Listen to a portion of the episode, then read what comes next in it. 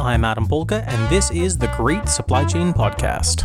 I'll be talking to supply chain experts from around the world, experts who are tackling challenges in their corner of the industry. People are change makers that drive innovation. That's why this supply chain podcast is about learning from those who lead by example. I hope that the conversations you hear will inspire you to drive change within your organization. Let's jump in. Hello, and welcome to the Great Supply Chain Podcast.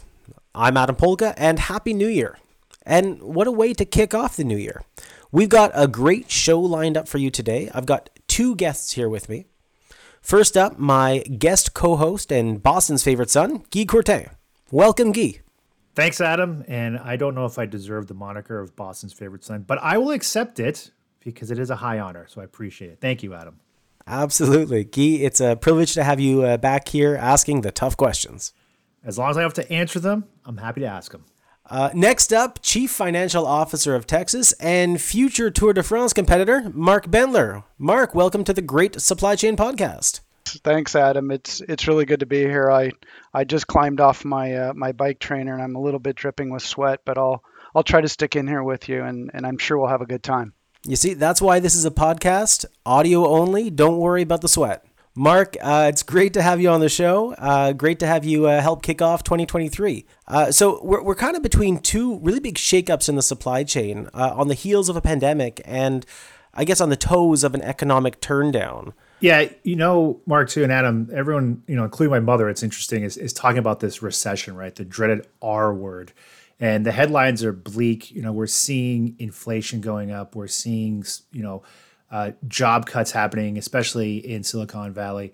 Um, you know, but but I, I, think there's a more optimistic outlook. You know, when we look at supply chain or the State of the Union, Mark, you know, in light of less than sunny economic weather, I'm curious to see. You know, when you look at 2023 panning out with regards to the global economic situation, you know, sort of what is it that that you think we should be looking at as opposed to just what's above the fold headlines? Yeah, I mean it's it's a good question. I mean we've been through so much um, disruption, you know, over the last number of years, really, with COVID and you know geopolitical issues all over the place. You got a war going on in Europe, and just a lot of disruption. You know, a lot of people that are wondering wondering about the future and you know kind of what comes next and looking at the economic uncertainty and you know seeing dark clouds on the horizon. And and I I mean I think there's some pretty big questions on the minds of of the of industry here. You know does does economic slowdown actually create some some breathing room is is at least on some people's mind. You know projects that have been put off and supply chain um, retooling that can eventually help has has been pushed aside in a lot of ways and does does a recession actually create some headroom to do something there i think is an interesting question and i think if there is a recession uh, that that does hit um, you know, does the disruption actually continue to create that calm that allows, you know, as the economy slows down, that allows uh, maybe some time to to invest? And I think that's a that's a big question that that business will be asking themselves, and I think the answer is going to be pretty obvious, um, and it's not going to be the same answer for everyone. Mark, to, to follow up on that, do you see or do you foresee are there segments or industry specifics that you see being more impacted?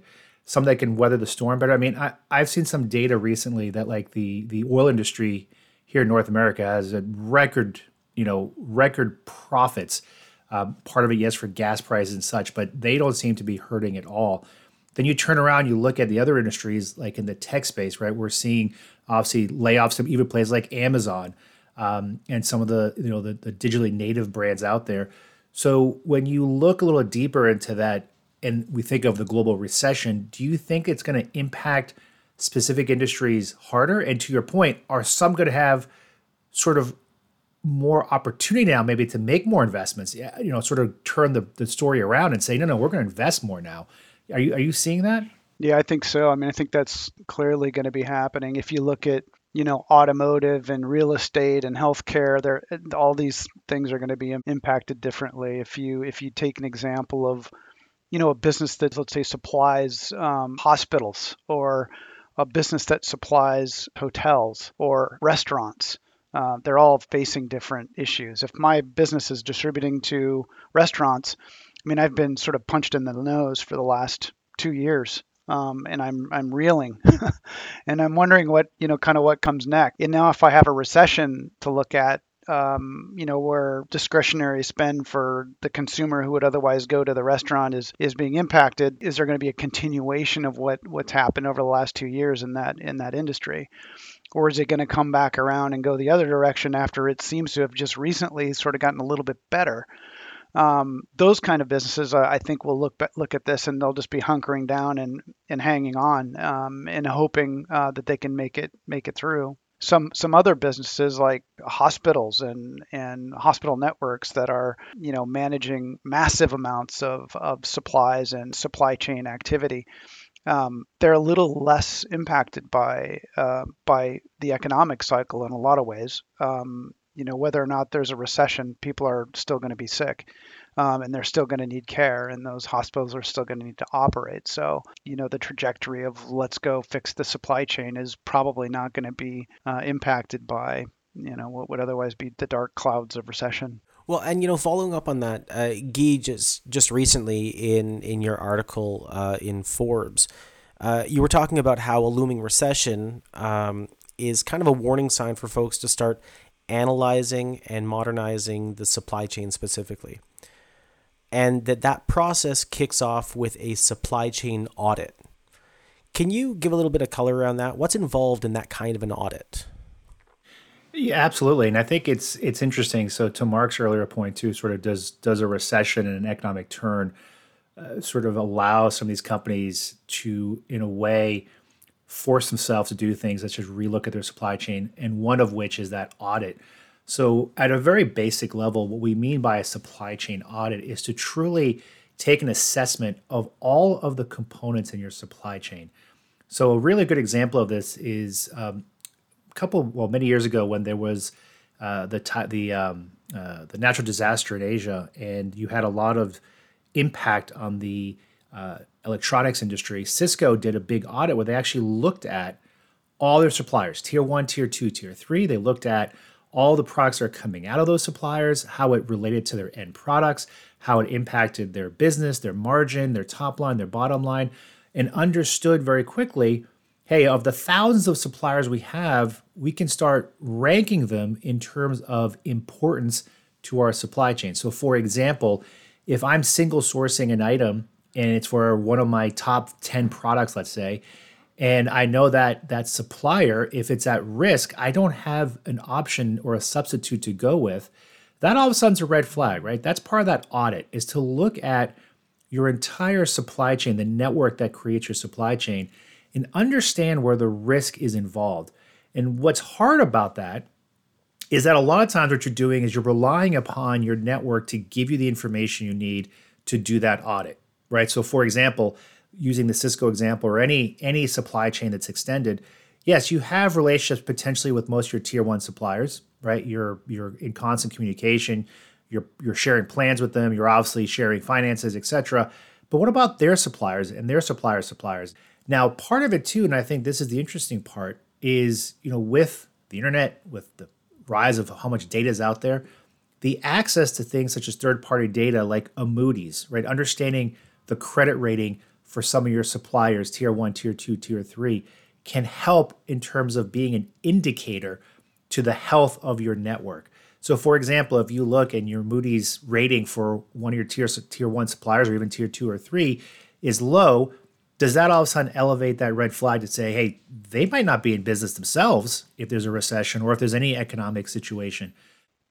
Yeah, and the, the problem there too, Guy, isn't it that it is a supply chain. So the chain sort of is only as strong as its as its weakest link. So you you kind of have to poke down and get down into the into the details to figure out where is the weak, weakest uh, link. Absolutely, and I think Mark, to your point, it's uh, going to even say it's not even a supply chain; it's a supply chain ecosystem, right? Because a chain I- implies there's a linearity to it. Well, this link goes to this, goes to this, but there's going to be unintended consequences of well wait a minute if this is tied to this but it relies upon that and to your point mark it, it, it the weakest link could make everything you know moot so to speak so that's part of the audit that's really challenging too is to create those links those relationships between all the pieces in your supply chain to tr- now it, there's no perfect science, right? You're not going to be able to easily map all this and, and have a very clean mapping of it say, oh, yeah, I, I know exactly the relationships I have, but you got to start somewhere. And, and to your point, Mark, I think it's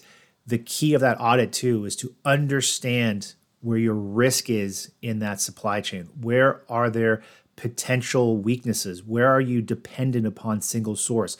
Where do you have a supplier that might be in a high risk area for geopolitical issues, for you know flooding, for weather, for strikes, whatever that may be? Um, you know, those are things you need to map. I mean, for example, we're seeing this in the semiconductor space, right? Where I think there's a certain gas that you need that's only sourced out of Ukraine. Well, when the Russia invaded the Ukraine, all of a sudden that supply got cut off. So you need to have that ability to look at all kinds of factors and, and, to your point mark to really hone in during that audit i think now is the time to take that hard look and to truly analyze understand what does that supply chain look like and where are you where are you exposed within it yeah and if you i guess if you're a glass is half full kind of guy you would look ahead and go well if you do that and decide there's some things you need to do and there's a recession coming, it, it actually might you might might actually have some time here to, to do something and make a difference before it it becomes more problematic. Absolutely, you, must have read my piece, but you're absolutely right. That's the glass half full part, which is, and I forget this. I should have remembered this, but if you looked at prior recessions, you know, you've seen some companies that have been created and invested during those recessions who are now, I think Microsoft was created during a recession, then Google, things of that nature. So just because it's a recession doesn't mean there isn't opportunity. You can potentially almost take advantage of this and you know sort of when when everybody's selling you're buying right you realize that hey a lot of my competitors and i are sourcing from this one place can I get ahead of it and try to either secure that that sourcing earlier? Can I mm. find alternatives? Can I start planning for alternatives before anybody else does?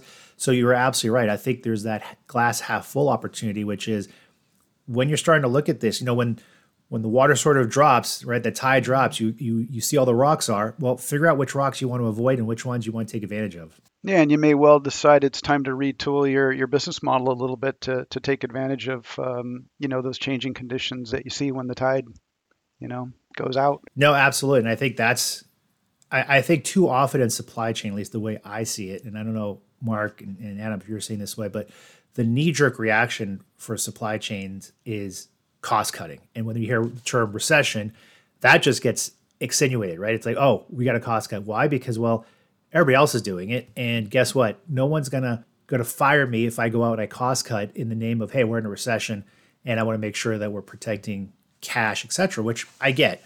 But I think those that are bold will look at the opportunity potentially to say, hey, is there opportunities that we're uncovering here uh, that we can take a bold action during this time? Now, that takes courage and it happen. I, mean, I read a statistic somewhere, right? You're looking, recessions happen, you know, a, a lot and then it usually takes 12 to 20 months for it to come back. You know, that seems like a long time, but when we think about it a business cycle, that comes pretty quickly because the investment you make today, let's say the recession starts right now, I mean, the investments you make are going to take a couple of months, maybe even a year plus to really kick in. So you're going to prepare yourself for when we come out of this recession. Uh, but that takes, I think, some vision and some backbone to make those types of decisions. Yeah, it also takes it takes uh, some capital you know so there's a bunch of businesses out there that that don't have really maybe great access to capital but but there's a bunch that do as well and there's a bunch of you know dry powder out there in in the you know in the in the industry ready to be ready to be invested you know in the right business. Um, so so I think if if you can use this opportunity to to take stock of that and, and in, in a market that I think is you know there's a lot of capital out there I think you know maybe maybe you can turn a dark clouds on the horizon into a, a glass half half full situation. Well and you know to to Guy's point right uh, that the default reaction is to cut costs but Mark from the CFO perspective what are the other levers that we should consider leveraging yeah, I mean, I think it's going to be um, different different things for different businesses. You know, I mean, in in some cases, the business will be forced. You know, the the hand will be the hand will be played, and and the the question is will be one of survival. And, and in those cases, you know, maybe there's not a lot of optionality besides for cost cutting. Um, but for those that where survival isn't a concern, um, you know, there's a there's a take a knee approach and you know get something accomplished and that could take many different forms depending on the type of business. Of course, where we come from, you know, we think about um, you know processes and systems and and using this as an opportunity to to invest in in in business process redesign and and and new systems that'll make the business ready to scale and actually even more efficient to come out when when inevitable growth does get, does return. So I think there's there's a good a good way to invest in um, you know in systems and, and and technology that can that can be helpful here. I think coming at it from a slightly broader perspective, not just from a technology perspective. I think Guy referred to earlier there are sourcing questions and you know maybe time to sort of think about diversifying uh, you know your sourcing and, and what does that mean you know does it mean building a new uh, semiconductor factory in Boston, you know, in the Boston area or, you know, in, in Ohio or, or whatever. And, and you see a bunch of government funding. You see a bunch of United States government money that's there that's that's ready to invest in in these kind of uh, projects. Um, you see, you know, rare mineral diversification being an uh, being another topic, right? All these rare minerals that are that are sourced out of China right now, which are either you know don't exist in a lot of other places or the the cost to to find them and and and uh, and mine them is is prohibitively expensive. Uh, well, those dynamics could be changing now, um, and you know at some point diversific- diversification of supply may trump um, you know the kind of slightly higher costs uh, to to access the um, you know the source. Maybe maybe a recession um, you know gives some time to to to to invest and make something happen. Well, and to your point, Mark, in early December, uh, Apple announced that uh, they are opening a chip plant in Arizona, a TSMC chip plant in Arizona. Uh, and so there's this uh, this trend towards reshoring or onshoring. So so you know between port congestion and geopolitical issues and challenges and international trade, from uh, logistics to tariffs to uh, to the environmental impact. Uh, this shift towards globalization um, has real impacts on the resiliency of our supply chains. Will a recession be a catalyst uh, for a shift in that? Will it change that kind of an ecosystem? Yeah, that's an interesting question. I think in, in a recession is is almost another uh, straw in the camel's back in a way. Um, all the disruption that's happened and and that we've faced over the last number of years with heightened um, geopolitical tension, with the pandemic, um, you know, et cetera. Now with recession, um, this stuff starts to, in my head at least, it starts to become cumulative uh, at a level, and you know, fundamental change sort of will uh, as a result of this disruption, and I'm including recession in that in that disruption bucket. Uh, you know, we'll start to change ideas and thinking, and um, I think there's a whole generational thing that's happening here too. You know, that that kind of forces out um, some of this some of this stuff. You know, the way you mentioned environmental and the way that um, you know the world looks at the environment now, and I think especially in the in the the younger uh, generation, the way the younger generation looks at the environment now, I think is is reshaping the way that people plan longer term for um, for for supply chains. Um, you know that comes down to hyper hyper local sourcing or you know hyper local fulfillment or or whatever um, that sort of takes the environment uh, into consideration. And I think that generation is probably going to be leading a charge um, to to to try to put an economic value on on what that uh, cost to the environment uh, actually is. And, and, those who have you know systems and, and processes in place to um, you know to capture that to, to play into that are, are going to be are going to be winners. Yeah, I think the shift, if you will, in terms of that mentality of how we look at supply chain, how we look at sourcing, how we look at manufacturing, look at distribution. Uh, I think that's going to be, in my opinion, COVID, potential or recession. These are just catalysts to uh, push changes within the system. And a third big one, which Mark mentioned, is people voting with their wallets, right? If if we look at, you know, the millennials and other younger generations, right, they're the ones who are now coming into their economic buying potential time frame at their height, and they're the ones who are going to push and use this sort of catalyst or this momentum uh, to force supply chains to rethink how they go about getting us products, right? Getting products from point A to point B. But I will say one thing that that you asked Adam when it comes to the notion of globalization. You know, I, I I'm I'm I'm a globalist. I believe that it's you know that that genie's out of the bottle. We're not going back. The whole discussion of things like nearshoring are what does that really mean? Uh, the globalization of our supply chains, the globalization of our economies is not going away. So maybe I do put a fab in Arizona to build some semiconductors, but guess what? I'm still sourcing some of my stuff from different parts of the world. I'm still shipping those semiconductors to different parts of the world. So yes, one node of that supply chain might come back and be more near shored, but the overall supply chain remains a global one. You know, and I think that's something to keep in mind. Yeah, exactly. To your point, Guy, earlier, you, you where you said, um, you know, the supply chain, um, you know, the, in the context of the supply chain audit, and when you're looking at your different sources of supply and things, and, and assessing risk there. I mean, that's that's part that's part of the same equation. You you see, you've got this international exposure for a single source, um, you know, international, let's call it a manufacturing site uh, the decision to diversify that, um, you know, from a risk standpoint and create multiple multiple locations in multiple geographies is is is going to be a very real one, um, and that doesn't necessarily mean you know everything is is local and we become this world full of nationalistic nations. Um, it, it's more about diversification.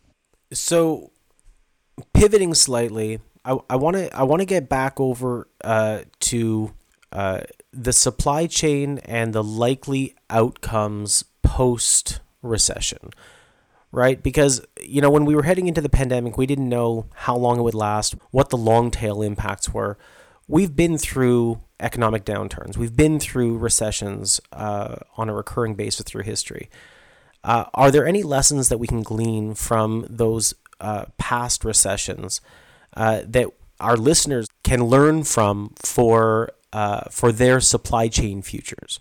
Is there something they can do today, or at least expect today, that will equip them better for tomorrow? Yeah, I, mean, I think that's a that's a good that's a good question. I'm not I'm not sure I'll answer it quite the way that maybe directly that it was asked. But if you think about the recession history and in our recent lifetime, like it's been it's been a while. I mean, the last recession was in 2008.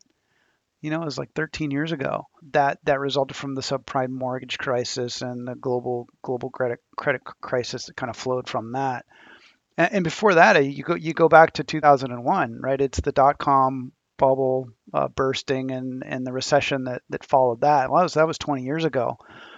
That's that's quite a number of years ago. I mean, a lot has changed. Uh, a lot of ch- has changed in those um, in those 20 years. So I think in terms of, you know, are we where are we now? What what what have we learned that helps us better deal with a, a, recession? I think one of the vectors there for us is just the change that has happened since then. And and i think about that in the context of the changes that has happened on, about information flow and how how much how how easier it is to get um, access to information today and how much more of a data centric information set centric um, economy we have um, and and I think that information centricity, you know, it creates visibility. And I think when you have visibility and in, and you're thinking about a recession, you, have got a lot. You, you have more at your disposal to help you manage through that that recession. So, I think that's one interesting vector that's that's sort of you know different now than than you know in prior in prior recessions.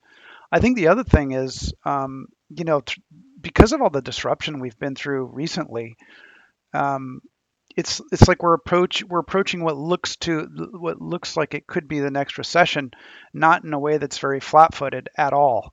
Um, you know, we've been kind of pairing with this with this beast of disruption through pandemic, through geopolitical issues, through labor shortages, uh, et cetera, over the last couple of years in particular. So I, I feel like in a way we're we're a little bit more resilient as as we approach looking ahead and reacting to what what could could be a coming recession. Yeah, I think Mark, your point spot on. I, I, I almost feel like this recession. A, I feel part of it. It's already baked in, uh, in, into the cake, so to speak. But B, I feel like, you know, after what's happened for the past few years with COVID, it's almost as if, you know, we were kind of like, eh, you know, we got through COVID. How how much worse can? I, I, hate to say this, knock on wood. How much worse could this really be? Um, yeah. You know, and I think that's hopefully I don't live to uh, regret those words, but global disruption like we saw during the pandemic, that is something that thankfully or hopefully we only see once in our lifetimes, but in a way that has prepared us, I think, even more to think on a understanding the global scale of what a recession could do to us. It's also one of the things that's uncovered is the intricacies of our global economy and how things are tied together. So I, I feel as if we have a little bit more appreciation and a little bit more respect, if you will, for you know for that system. Um, yeah, now, does it mean we can avert it? Does it mean we can do things differently? Yes, the impact it has, I don't know. I just think, I, in a way, it allows us as both consumers and as you know business people during the week and laborers, etc., is to have a a better appreciation and understanding of hey, we'll get through this. These things happen. It's in a cycle. We've gone, we've just gone through a pandemic, and look, we got through it for the most part. Uh, we can get through this too.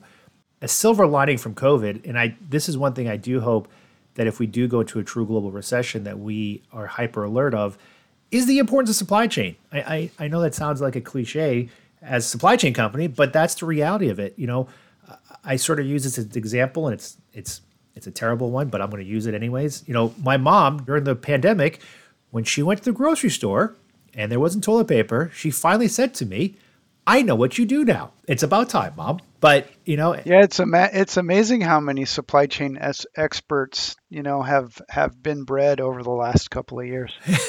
exactly. So, so I think the the silver lining to this is that because of that experience, coming out of it now going into this potential recession we have a, a, an awareness of the role that supply chain plays of the role or the impact something could something that happens on the other side of the world can have to our economy um, so yes we will probably have a recession it will yes it will hurt us at some level financially and in, in, in, in other ways but in terms of, of us as a business as economy as a supply chains we're more aware of the reality of this. We're more aware of the impact we can have. We're more aware of the fact that we will get out of this as well. So I think that's that. My hope is that gives some people the courage or the ability to say, you know what, I'm going to double down on this investment because I do think once we come out of this, I want my business and my supply chain to be ready now to take advantage when the economy goes back up. Right. There's this heightened awareness that supply chain is not just a transactional function, that it serves a very important strategic function in how an organization can weather uh, disruption, whatever that disruption is. If it's an economic disruption or a pandemic fueled disruption, that the supply chain isn't just uh, a victim in this, it, it can be used as a strategic lever and that investment, uh, when it when all signs point to cost cutting, investment may actually be your most strategic move.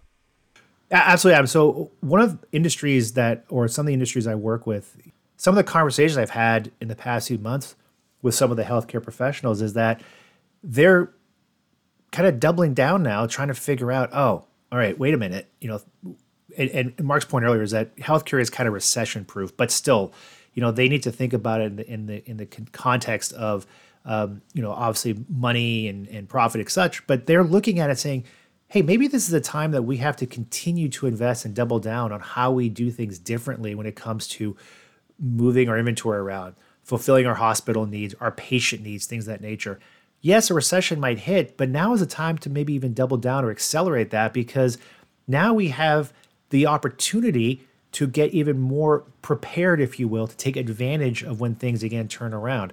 And I'm seeing that too, you know, on the retail side and other places.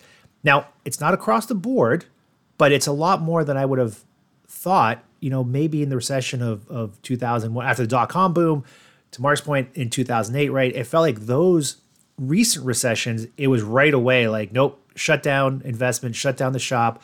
Let's just weather the storm, and when it, when it when the sun comes back up, then we'll go again.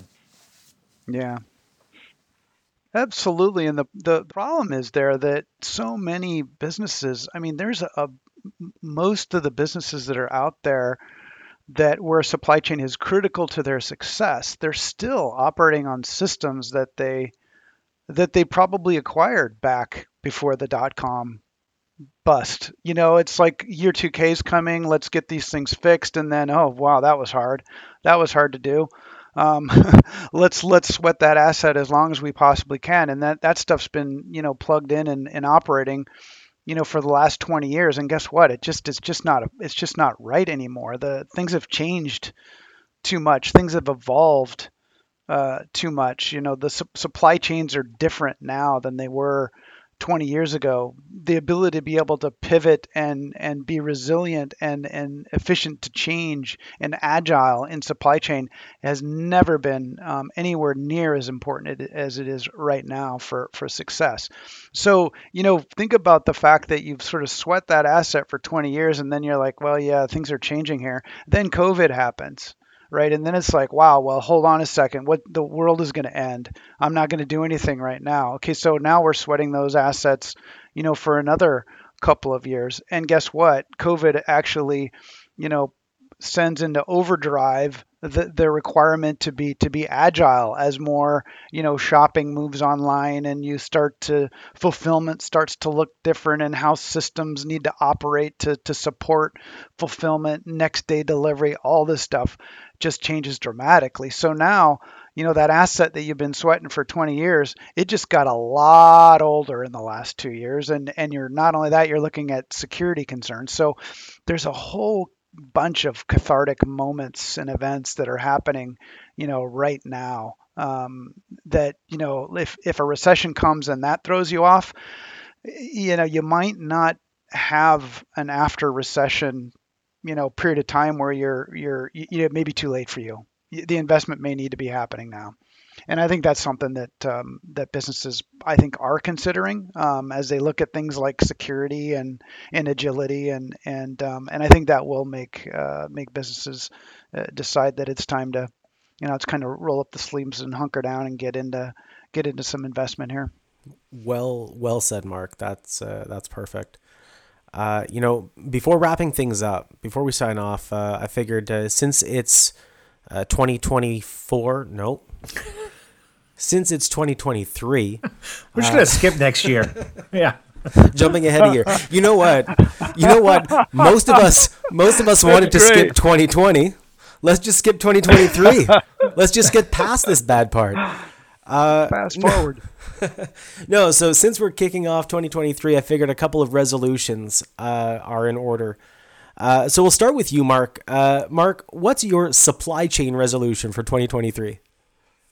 Uh, let's see. I think I have to put myself into a kind of a holistic um, betterment of of humankind frame of mind to answer that uh, to answer that question. And I think I would go with you know, I hope that supply chain management, you know, an evolution results in reduced stress for one. Like that holiday gift I just ordered on Cyber Monday would wouldn't it be great if it if it arrives a week before Christmas and I can count on that? Fantastic. That's that's supply chain.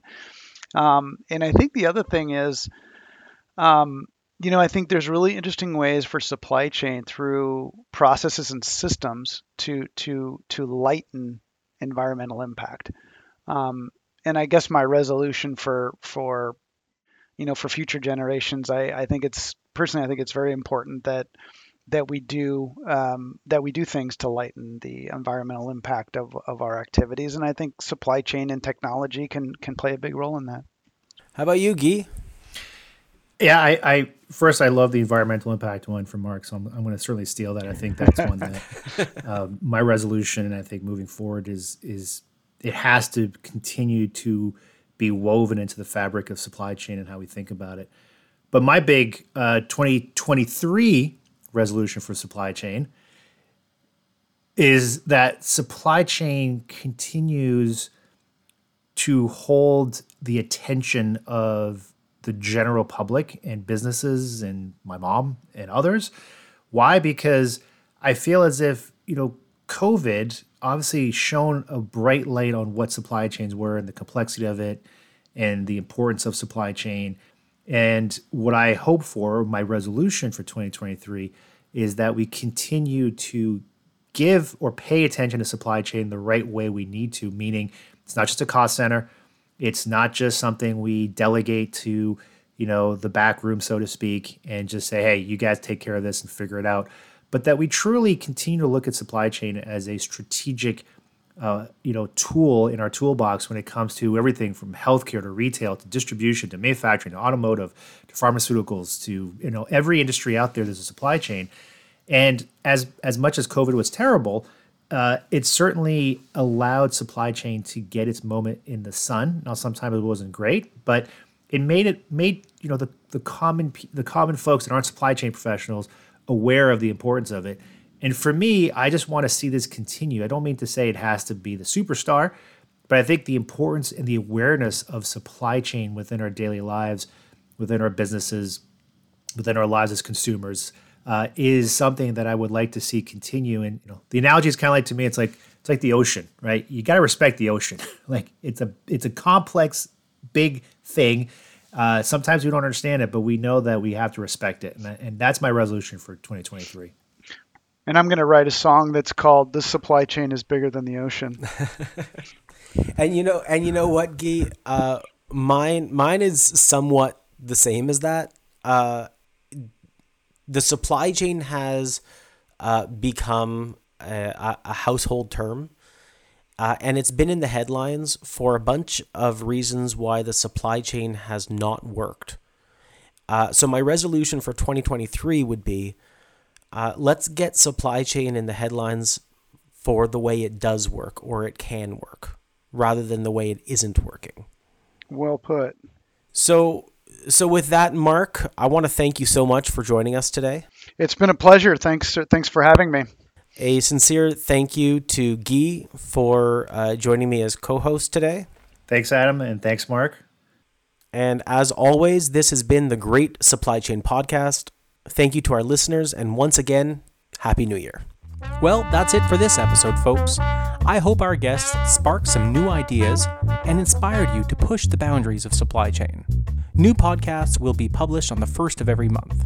In the meantime, please reach out with your thoughts or questions or even an idea for a future episode. You can email us at tecsyspodcast at tecsys.com. Make sure to subscribe to the podcast so you get notified as soon as a new episode goes live. And please share it with a colleague and leave a review. Until then, this has been the Great Supply Chain Podcast. I'm Adam Polka, and thank you for tuning in.